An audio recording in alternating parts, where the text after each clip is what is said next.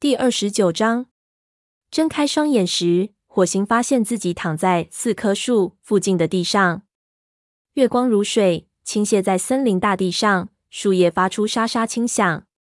春天的温暖气息令他感到浑身舒畅。他想起最后一眼看到4棵树时的景象，树枝在严寒的落叶季节里变得黢黑，会场上到处都是厮杀的猫。火星猛地坐起身，这才发现4棵树并非只有他一只猫。星族的武士们站在他的周围，身上发出耀眼的光芒。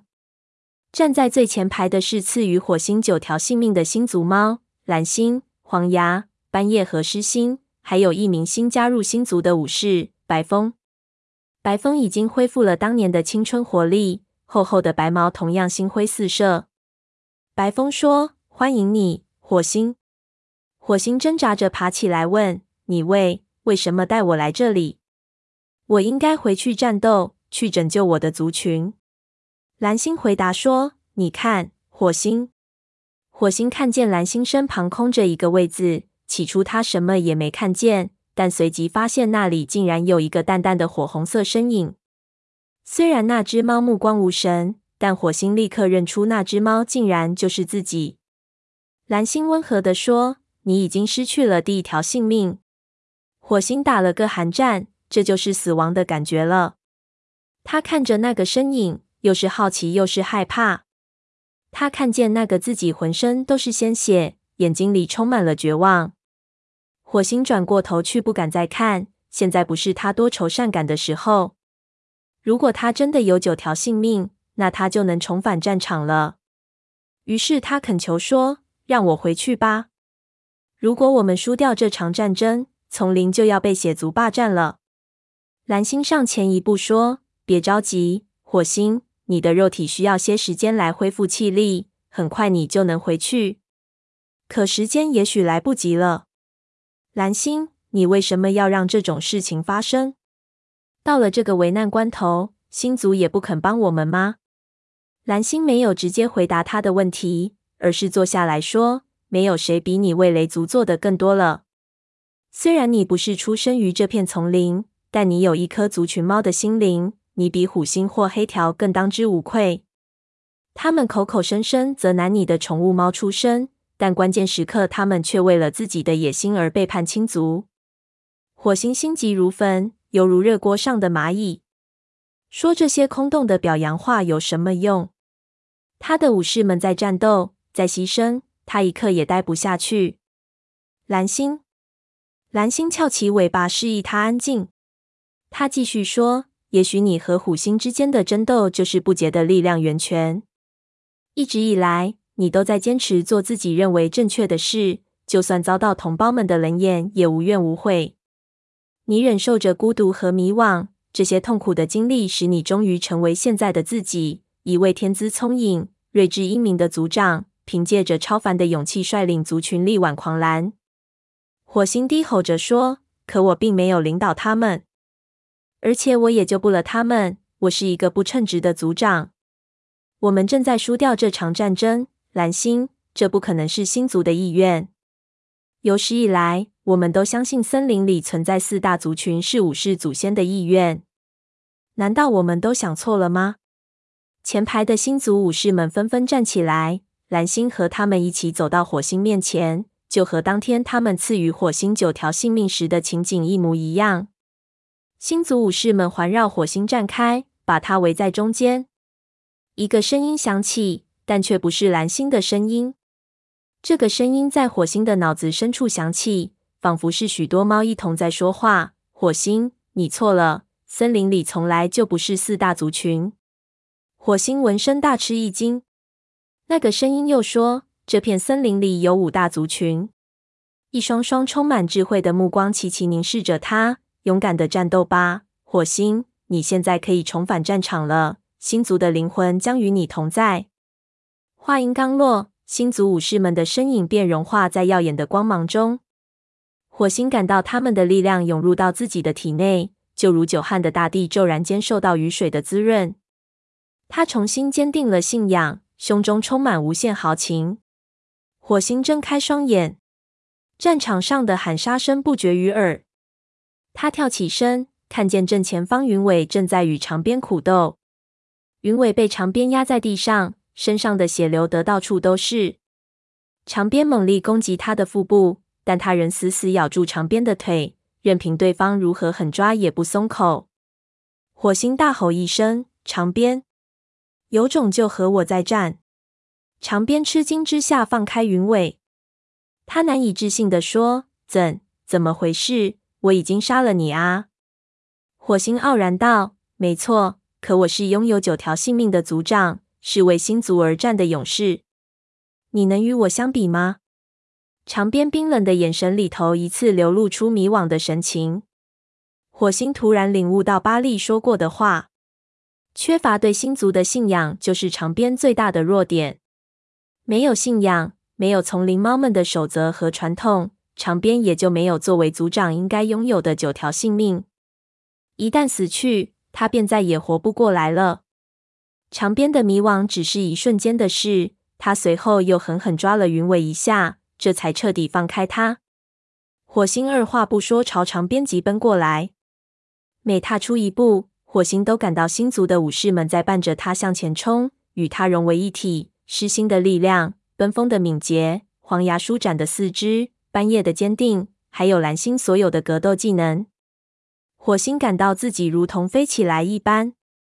他挥出前爪在长鞭的身上抓了一把，然后避开对方的当头重击。刚才就是这一招夺去了火星的第一条性命。不过长鞭的身手也非常矫健，他趁着火星展开四肢的机会，照准了火星的腹部，从中间出击，想要在他的肚皮上划开一道大口子。火星急忙侧身反转，及时避开了这致命一击。但这么一来，他顿时落在了下风，处于防守态势。不过火星并没有慌乱，而是在长鞭狂风暴雨的攻击下寻找接近的机会。几个回合过后，火星抓住了对方的尾巴根部，两只猫开始在地上翻腾滚打，你一爪，我一口，打得好不热闹。乱打了一阵，两只猫彼此分开。火星看见自己的血溅得到处都是。如果他不能立刻结束战斗，他的体力很快就会消失的。这时，他的脑中灵光一闪，自己曾经用过的计谋涌上心头。说实话，他并不认为这个计策能够100%对长鞭奏效，可现在情况紧急，已不容他多想。于是他将前爪插进草皮里，在敌人面前缩成一团，装出一副投降的样子。但暗地里，他却肌肉紧绷，蓄势待发。长鞭见状发出胜利的号叫，随后便扑了过来。说时迟那时快，火星突然跳起来撞在长鞭的肚子上，将他撞回到地面。他咬住长鞭的喉咙，四爪不敢怠慢，在长鞭的身上猛抓狠扯。他感到热血涌入自己的口内，长鞭的爪子疯狂地击打火星的肩膀，但火星忍住剧痛，不但不松口，反而伸后腿在对方的肚子上猛踹。终于，长鞭的反抗越来越弱，火星抖了抖脑袋，甩掉蒙在他眼前的血水。他松开长鞭的喉咙，生怕对方临死前反击，不过此举已经毫无必要。长鞭死死盯着他，眼睛里充满了恶毒的目光。他的身体不住的抽搐，他想叫，可发出的声音只是鲜血从喉管处流出的鼓鼓声。不一会儿，他的身体软了下来，双目无神的直视上空。火星大口喘着气，低头看着他的死敌。鬼才知道这只猫的灵魂到哪里去了，反正肯定不会升往星族。正在和高星激斗的一只血族猫瞥见长鞭倒在血泊中，不由得大吃一惊。竟然忘记了攻击，就连高星的爪子集中了他的身体也浑然不觉。他声音嘶哑着喊道：“长鞭，不！”这只血族猫退后几步，掉头就跑。冲进灌木丛时，他和另一只血族猫撞了个满怀。那只血族猫骂骂咧咧站起来，朝火星冲过来，却在不经意间发现了血族族长的尸体。长鞭死了！一声可怕的尖叫声响彻山谷，随着这声尖叫，血族猫纷纷停止了战斗。当他们发现族长已经丧命的时候，立刻夹着尾巴抱头逃跑。这些不久前还张牙舞爪的血族猫，转瞬之间就变成了没头苍蝇。它们不再是气势汹汹的武士，而是一群再普通不过的猫，一群迷失在森林里的猫。它们比风族速度慢，比河族头脑迟钝，比影族身材矮小。他们成了一帮毫无战斗力的散兵游勇。丛林猫乘胜追击，大声呼喊着将这些来自两腿动物地盘的猫彻底赶出山谷。火星极度疲惫之下，头脑有些迟钝，一时间还没有反应过来，狮族赢得了战争。森林重新回到星族的治理之下。第29章，睁开双眼时，火星发现自己躺在4棵树附近的地上。月光如水，倾泻在森林大地上，树叶发出沙沙轻响。春天的温暖气息令他感到浑身舒畅。他想起最后一眼看到4棵树时的景象，树枝在严寒的落叶季节里变得黢黑，会场上到处都是厮杀的猫。火星猛地坐起身，这才发现4棵树并非只有他一只猫。星族的武士们站在他的周围，身上发出耀眼的光芒。站在最前排的是赐予火星9条性命的星族猫蓝星、黄牙、斑叶和狮星，还有一名新加入星族的武士白风。白风已经恢复了当年的青春活力，厚厚的白毛同样星辉四射。白风说：“欢迎你，火星。”火星挣扎着爬起来问：“你为什么带我来这里？我应该回去战斗，去拯救我的族群。”蓝星回答说：“你看，火星。”火星看见蓝星身旁空着一个位子，起初他什么也没看见，但随即发现那里竟然有一个淡淡的火红色身影。虽然那只猫目光无神，但火星立刻认出那只猫竟然就是自己。蓝星温和地说：“你已经失去了第1条性命。”火星打了个寒战，这就是死亡的感觉了。他看着那个身影，又是好奇又是害怕。他看见那个自己浑身都是鲜血，眼睛里充满了绝望。火星转过头去，不敢再看。现在不是他多愁善感的时候。如果他真的有9条性命，那他就能重返战场了。于是他恳求说：“让我回去吧。如果我们输掉这场战争，丛林就要被血族霸占了。”蓝星上前一步说：“别着急，火星，你的肉体需要些时间来恢复气力，很快你就能回去。可时间也许来不及了。”蓝星，你为什么要让这种事情发生？到了这个危难关头，星族也不肯帮我们吗？蓝星没有直接回答他的问题，而是坐下来说：“没有谁比你为雷族做的更多了。虽然你不是出生于这片丛林，但你有一颗族群猫的心灵。你比虎星或黑条更当之无愧。他们口口声声责难你的宠物猫出身，但关键时刻他们却为了自己的野心而背叛亲族。”火星心急如焚，犹如热锅上的蚂蚁。说这些空洞的表扬话有什么用？他的武士们在战斗，在牺牲，他一刻也待不下去。蓝星翘起尾巴示意他安静。他继续说：“也许你和虎星之间的争斗就是不竭的力量源泉。一直以来，你都在坚持做自己认为正确的事，就算遭到同胞们的冷眼，也无怨无悔。你忍受着孤独和迷惘，这些痛苦的经历使你终于成为现在的自己，一位天资聪颖、睿智英明的族长，凭借着超凡的勇气率领族群力挽狂澜。”火星低吼着说：“可我并没有领导他们。而且我也救不了他们，我是一个不称职的族长。我们正在输掉这场战争，蓝星，这不可能是星族的意愿。有史以来，我们都相信森林里存在4大族群是武士祖先的意愿。难道我们都想错了吗？”前排的星族武士们纷纷站起来，蓝星和他们一起走到火星面前，就和当天他们赐予火星9条性命时的情景一模一样。星族武士们环绕火星站开，把它围在中间。一个声音响起，但却不是蓝星的声音。这个声音在火星的脑子深处响起，仿佛是许多猫一同在说话。火星，你错了，森林里从来就不是四大族群。火星闻声大吃一惊。那个声音又说，这片森林里有五大族群。一双双充满智慧的目光齐齐凝视着他。勇敢的战斗吧，火星，你现在可以重返战场了，星族的灵魂将与你同在。话音刚落，星族武士们的身影便融化在耀眼的光芒中。火星感到他们的力量涌入到自己的体内，就如久旱的大地骤然间受到雨水的滋润。他重新坚定了信仰，胸中充满无限豪情。火星睁开双眼，战场上的喊杀声不绝于耳。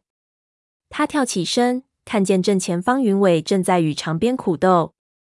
云尾被长鞭压在地上，身上的血流得到处都是。长鞭猛力攻击他的腹部，但他仍死死咬住长鞭的腿，任凭对方如何狠抓也不松口。火星大吼一声：“长鞭，有种就和我再战！”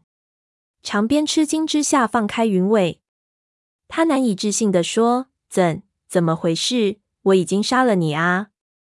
火星傲然道：“没错，可我是拥有9条性命的族长，是为星族而战的勇士。你能与我相比吗？”长鞭冰冷的眼神里头一次流露出迷惘的神情。火星突然领悟到巴利说过的话，缺乏对星族的信仰就是长鞭最大的弱点。没有信仰，没有丛林猫们的守则和传统，长鞭也就没有作为族长应该拥有的9条性命。一旦死去，他便再也活不过来了。长鞭的迷惘只是一瞬间的事，他随后又狠狠抓了云尾一下，这才彻底放开他。火星二话不说朝长鞭疾奔过来，每踏出一步，火星都感到星族的武士们在伴着他向前冲，与他融为一体。狮心的力量，奔风的敏捷，黄牙舒展的四肢，斑叶的坚定，还有蓝星所有的格斗技能。火星感到自己如同飞起来一般。他挥出前爪在长鞭的身上抓了一把，然后避开对方的当头重击。刚才就是这一招夺去了火星的第1条性命。不过长鞭的身手也非常矫健，他趁着火星展开四肢的机会，照准了火星的腹部，从中间出击，想要在他的肚皮上划开一道大口子。火星急忙侧身反转，及时避开了这致命一击。但这么一来，他顿时落在了下风，处于防守态势。不过火星并没有慌乱，而是在长鞭狂风暴雨的攻击下寻找接近的机会。几个回合过后，火星抓住了对方的尾巴根部，2只猫开始在地上翻腾滚打，你一爪，我一口，打得好不热闹。乱打了一阵，2只猫彼此分开。火星看见自己的血溅得到处都是。如果他不能立刻结束战斗，他的体力很快就会消失的。这时，他的脑中灵光一闪，自己曾经用过的计谋涌上心头。说实话，他并不认为这个计策能够100%对长鞭奏效，可现在情况紧急，已不容他多想。于是他将前爪插进草皮里，在敌人面前缩成一团，装出一副投降的样子。但暗地里，他却肌肉紧绷，蓄势待发。长鞭见状发出胜利的号叫，随后便扑了过来。说时迟，那时快，火星突然跳起来，撞在长鞭的肚子上，将他撞回到地面。他咬住长鞭的喉咙，4爪不敢怠慢，在长鞭的身上猛抓狠扯。他感到热血涌入自己的口内。长鞭的爪子疯狂地击打火星的肩膀，但火星忍住剧痛，不但不松口，反而伸后腿在对方的肚子上猛踹。终于，长鞭的反抗越来越弱。火星抖了抖脑袋，甩掉蒙在他眼前的血水。他松开长鞭的喉咙，生怕对方临死前反击，不过此举已经毫无必要。长鞭死死盯着他，眼睛里充满了恶毒的目光。他的身体不住地抽搐，他想叫，可发出的声音只是鲜血从喉管处流出的鼓鼓声。不一会儿，他的身体软了下来，双目无神地直视上空。火星大口喘着气，低头看着他的死敌。鬼才知道这只猫的灵魂到哪里去了，反正肯定不会升往星族。正在和高星激斗的一只血族猫瞥见长鞭倒在血泊中，不由得大吃一惊，竟然忘记了攻击，就连高星的爪子集中了他的身体也浑然不觉。他声音嘶哑着喊道：“长鞭！”不，不！这只血族猫退后几步，掉头就跑。冲进灌木丛时，他和另一只血族猫撞了个满怀。那只血族猫骂骂咧咧站起来，朝火星冲过来，却在不经意间发现了血族族长的尸体。长鞭！长鞭死了！一声可怕的尖叫声响彻山谷。随着这声尖叫，血族猫纷纷停止了战斗。当他们发现族长已经丧命的时候，立刻夹着尾巴抱头逃跑。这些不久前还张牙舞爪的血族猫，转瞬之间就变成了没头苍蝇。他们不再是气势汹汹的武士，而是一群再普通不过的猫，一群迷失在森林里的猫。他们比风族速度慢，比河族头脑迟钝，比影族身材矮小。他们成了一帮毫无战斗力的散兵游勇。丛林猫乘胜追击，大声呼喊着将这些来自两腿动物地盘的猫彻底赶出山谷。火星极度疲惫之下，头脑有些迟钝，一时间还没有反应过来，狮族赢得了战争。森林重新回到星族的治理之下。